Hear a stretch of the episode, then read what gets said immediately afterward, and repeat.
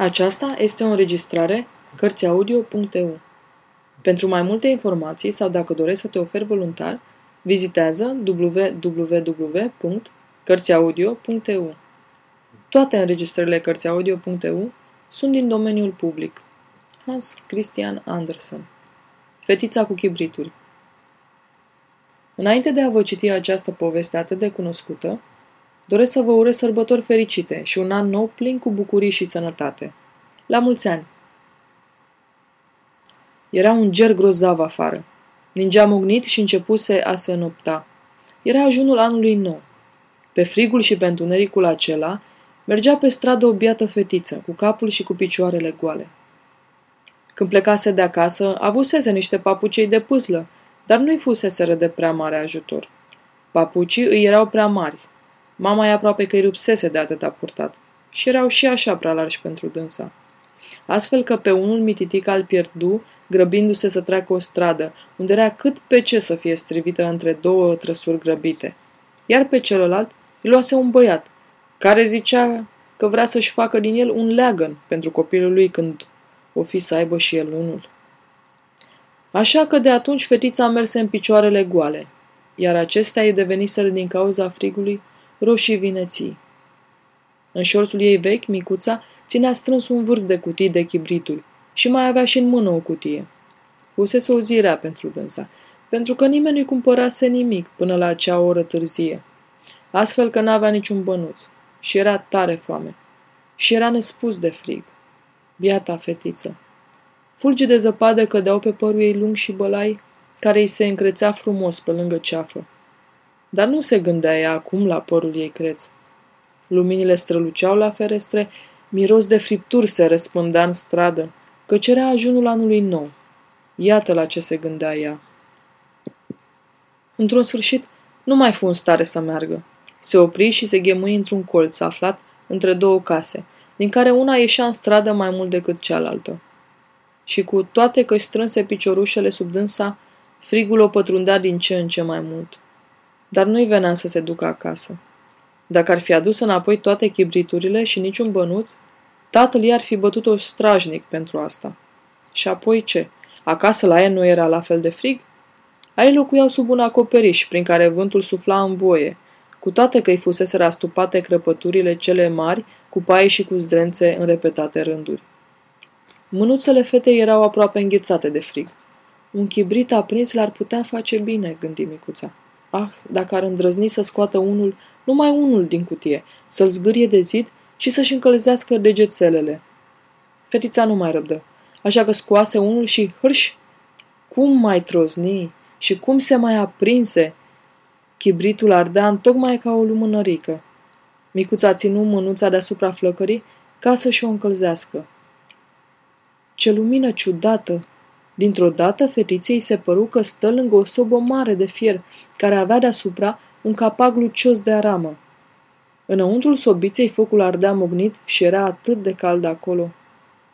Dar oare ce să fie asta? își zise în sinea ei fetița.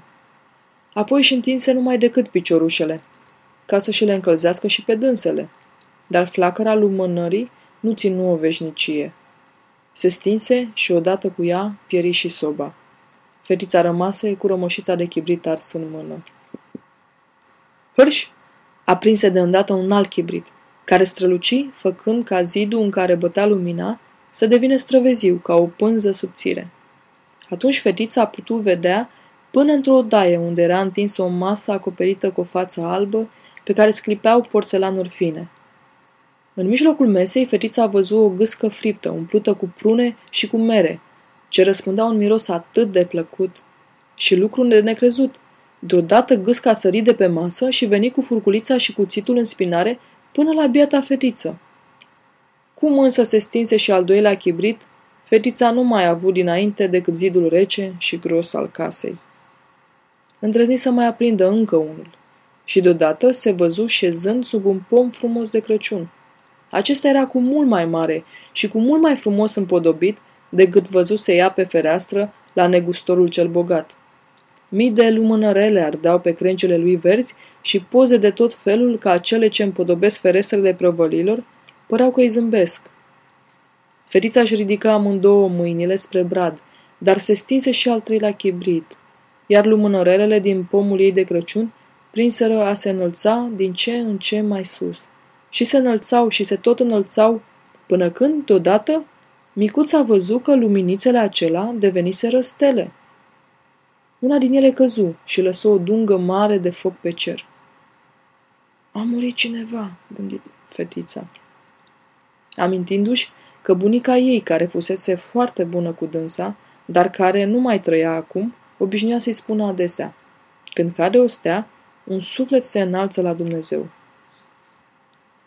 Fetița mai trase încă un chibrit pe zid și dintr-o dată se făcu o lumină mare, în mijlocul căreia stătea bunica ei în picioare. Era nespus de strălucitoare și o privea pe fetiță cu blândețe și duioșie. Bunică dragă!" strigă fetița. Ia-mă cu tine! Când s-o stige chibritul, știu că nu o să te mai văd. Ai să pierzi și tu din fața ochilor mei, ca și soba de fier, ca și gâsca friptă, ca și frumosul pom de Crăciun.